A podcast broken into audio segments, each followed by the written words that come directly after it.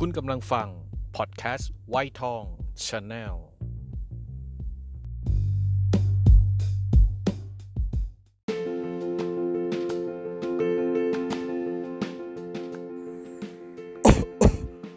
บ่นก่อนตาย by วีชรา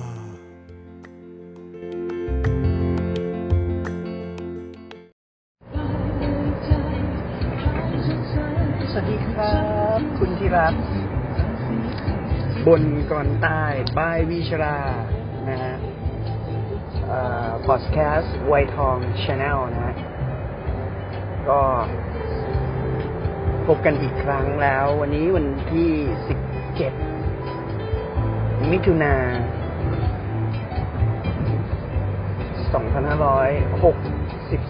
2563นะครับ กับ สองวันที่ผ่านมามาตรการเข้าเฟสสี่นะฮะ เป็นยังไงกันบ้างครับ ผ่อนปลนไปหลายอย่างผมมีโอกาสได้ใช้บริการร้านอาหารในห้างสินค้านะฮะ เริ่มที่จะนั่งโต๊ะเดียวกันได้มากขึ้นสี่สี่คนห้าคนก็ ไม่ต้องมีฉากกั้นกันแล้ว แต่ว่า social distancing ยังนั่งห่างกันอยู่ในบางบางร้านอาหารก็มีฉากกั้นข้างโต๊ะนะฮะแต่ระหว่างโต๊ะเดียวกันก็นั่งจำนวนคนนั่งได้มากขึ้น ถ้ามารถคันเดียวกันก็พ่อแม่ลูกสามารถนั่งได้แล้วนะครับ แล้วก็สองวันที่ผ่านมา จันทร์อังคารวันจันทร์รถติดแบบ โอ้ยติดแบบมหาศาลนะขึ้นทางด่วนนี่จากพระรามสองไปที่ลาดพร้าวโชคชัยสี่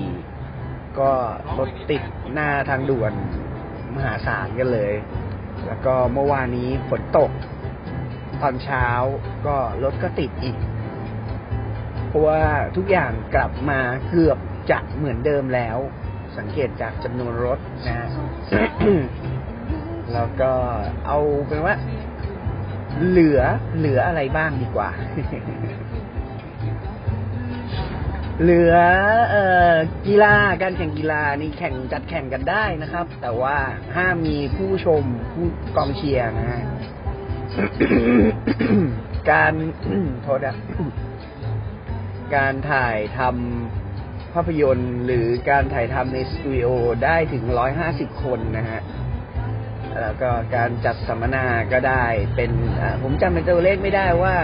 กี่ตารางเมตรต่อกี่คนนะฮะ แต่ก็ยังให้เว้น social distancing อยู่ แล้วก็อาบอบนวดนี่ยังไม่เปิดให้บริการนะครับ ผับบาร์ก็ยังไม่เปิดให้บริการ แล้วก็สนามชนไก่นะ ก็ ยังไม่เปิดให้บริการ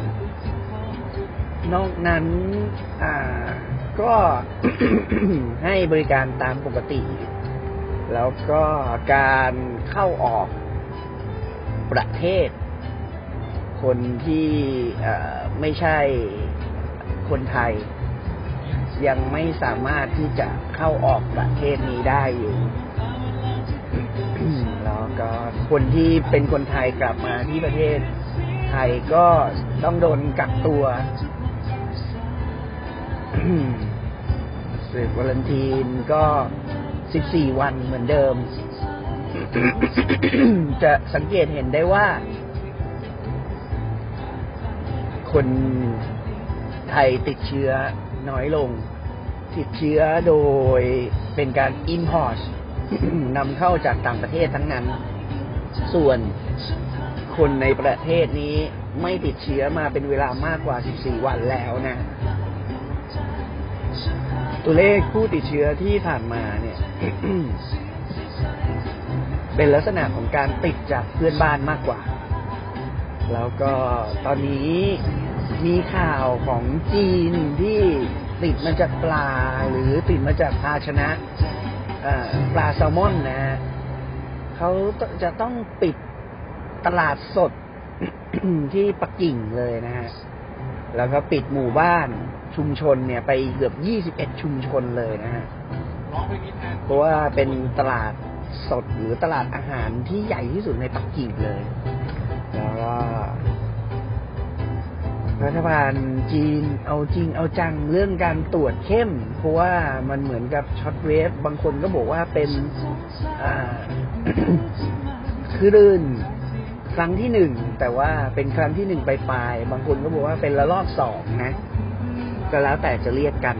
แล้วก็ WHO ของจีนนะฮะของจีน ก็เอาสายพันธุ์ของคนติดเชื้อโควิด -19 ที่จีนเนี่ยไปตรวจแล้วปรากฏว่าเป็นเชื้อหรือเป็นสายพันธุ์ที่มาจากโซนของยุโรปนะฮะ ไม่ฟันธงนะฮะว่าติดจากปลาแซลมอนได้ เพราะว่าแพทย์จีนก็ไม่ได้บอกว่ามันมาจากปลา อาจจะมาจากบภาชนะบรรจุเขียง หรือว่ากล่องโฟมที่บรรจุปลาแซลมอนมันเข้ามานะ แล้วก็รัฐบาลจีนมีการโทรศัพท์เข้ามือถือ ให้กับคนที่ไปเดินตลาดในวันนั้น เป็นผู้ต้องสงสัยให้กลับมาตรวจเชื้อ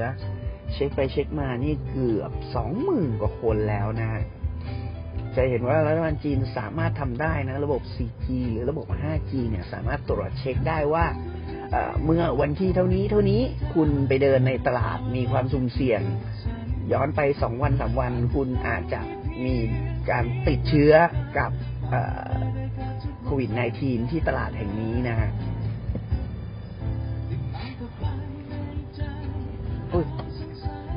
แล้วก็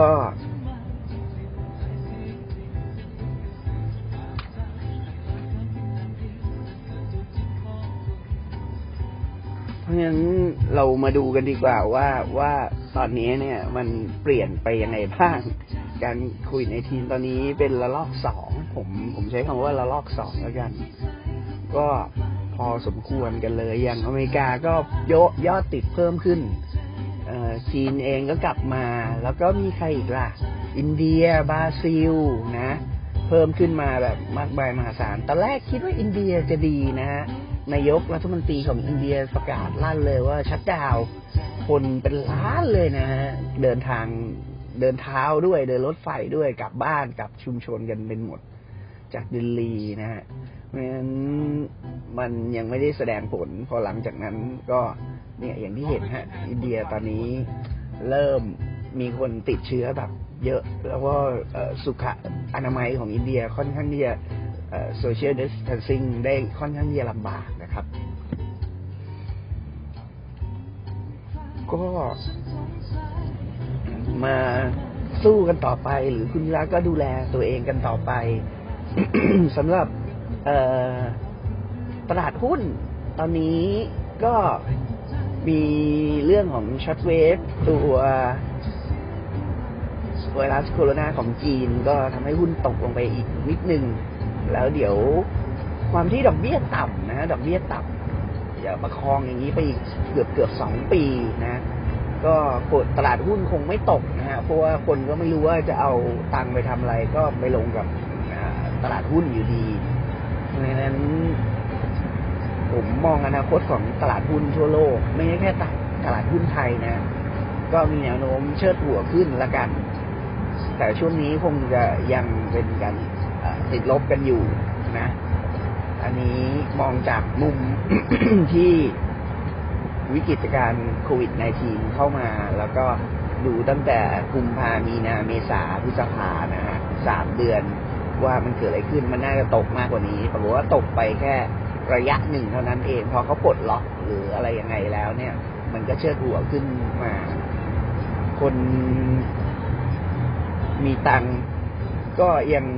ห่วงว่า เออ ฝากแบงค์แล้วเงินออกเบี้ยมันต่ำก็เลยเอากลับมาเล่นหุ้นกัน เพราะฉะนั้นผมว่ามันยังไปได้อยู่นะ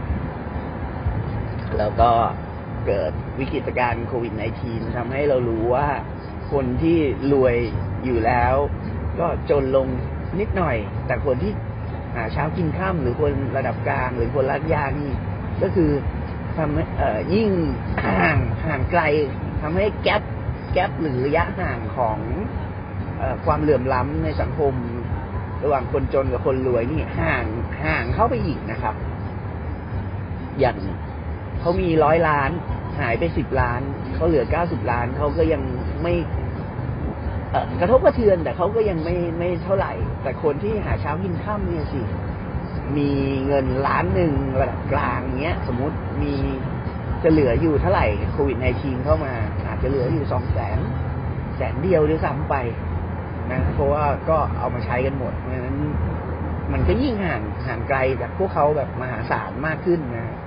หรือคนที่มีแค่หลักหมื่น แล้วพอโควิดในทีมาทำงานไม่ได้ก็เหลือศูนย์เลยเนี่ย โอ้โห น่ากลัวนะครับก็คุณรักอย่าใช้จ่ายฟุ่มเฟือยนะฮะอย่าใช้จ่ายฟุ่มเฟือยกัน เพราะว่า เออดูแล้วโควิด -19 ยังอยู่กับเราอีกเป็นปีๆนะฮะก็เห็นอะไรเป็น new normal แปลก ที่จะเอามาเล่าให้ฟังยกตัวอย่างการเรียนแล้วกัน อย่างมัธยมวัดสิงห์นะของ EP เนี่ย ผมยกตัวอย่างโรงเรียนลูกแล้วกันเปิดมัธยมต้นเนี่ย ให้เรียนจันทร์พุธศุกร์นะฮะกำลังจะเปิดวันที่หนึ่งที่จะถึงนี้ แล้วก็มัธยมปลายนี่อังคารพฤหัสเสาร์มันเกิดเกิดดราม่ากับ เด็กนักเรียนกลุ่ม EP นี้ มีการคีหรือมีการพิมพ์ข้อความเข้าไปในเพจของโรงเรียน ว่าอ้าวอย่างนี้ก็เสียสตุ้งสตังตั้งหลายหมื่นสองสามหมื่นแล้วเเรียนแค่อังคารพฤหัสเสาร์แล้วพวกผมจะทำยังไงกัน เสียตังค์ตั้งเยอะตั้งแยะ เราเรียนแค่ครึ่งเดียวนี้ผมจ่ายตังค่าเทอมครึ่งเดียวได้ไหม อันนี้เป็นความคิดของนักเรียนนะ นักเรียนมปลายนะที่เป็น English โปรแกรมแล้วก็เป็นความคิดของของของเด็กก็ชื่นชมนะ ชื่นชมว่ามีการรักษาสิทธิ์ หรือมีการท้วงติงกับผู้ใหญ่ที่ทำอย่างนี้นะ เพราะว่าตัว English โปรแกรมเองเนี่ย ผลกระทบหรือว่าห้องเรียนห้องหนึ่งเนี่ย จะมีแค่ประมาณยี่สิบกว่าคน มันไม่เหมือนกับสายสามัญทั่วไปที่มีนักเรียนห้องหนึ่งตั้งเกือบสี่สิบไปปลายสามสิบไปปลายสี่สิบต้นต้นนะดังนั้นเห็นด้วยกับเดทควอนตีก็คือเว้นระยะเอ่อ social distancing ให้เป็นจันทร์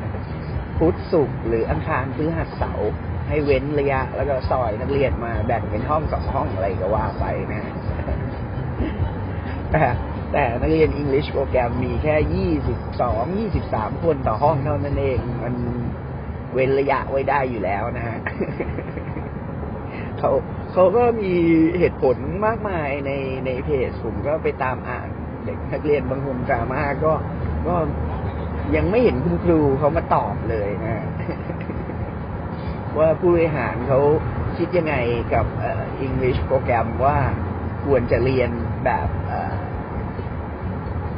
ทุกวันจันทร์ถึงศุกร์เหมือนเดิมนะฮะ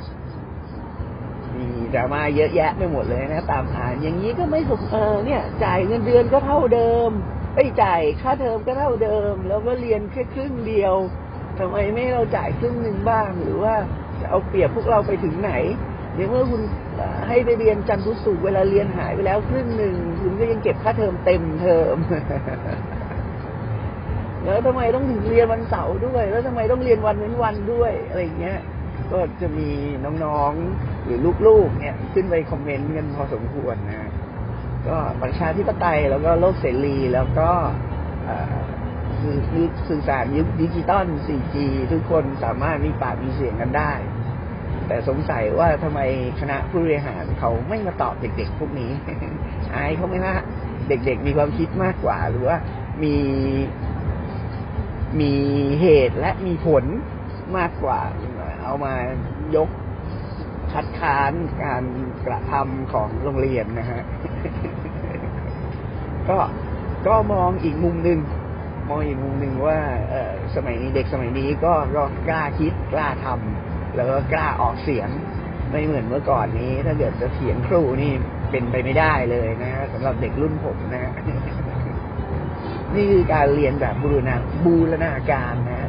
เพราะว่าสังเกตจาก English โปรแกรมรุ่นรุ่นลูกผมนี่ก็เป็นลักษณะของการจบจากโรงเรียนบูรณาการ มีความคิดมีแนวคิดแล้วก็มีความกล้าที่จะเสนอแนวคิดแล้วก็ไม่ยอมในสิ่งที่ตัวเองเสียสิทธิ์ันนี้ชื่นชมนะ ชื่นชมกับเด็กกลุ่มนี้ ก็วันนี้คงเออบอกคุณชิรัตประมาณนี้แล้วก็ดูแลสุขภาพดูแลตัวเองกันดีๆด้วย อย่าลืมเรื่องของหน้ากากอนามัย อย่าลืมเรื่องของเจลล้างมือแอลกอฮอล์นะ แล้วก็ฝาก ฝากฝากช่องทางติดตาม ไม่ว่าจะเป็นพอดแคสต์ที่คุณธิรัตกำลังฟังกันอยู่ตรงนี้ YouTube ไวทอง Channel หรือว่าเฟซเพจแฟนเพจ Facebook ไวทองนะฮะมีอะไรไปคอมเมนต์ไว้ตรงนั้นได้ อยากฟังอะไรเกี่ยวกับตรงนี้ หรืออยากให้ตรงนู้นทำอะไรเนี่ยไปคอมเมนต์กันไว้ได้ ฝากกดติดตาม ฝากแชร์ ฝากไลค์กันด้วยนะวันนี้กับถึงเวลา เดินทางมาถึงจุดสุดท้ายของของรายการอีกแล้วไว้พบกันใหม่ EP หน้า EP นี้กล่าวคำว่า สวัสดีครับ บ๊ายบาย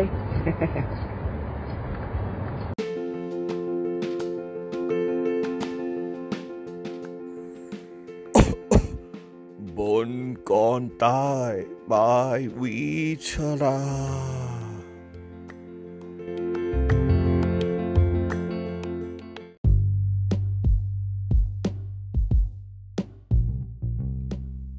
ำลังฟัง พอดแคสต์ไวท์ทองชาแนล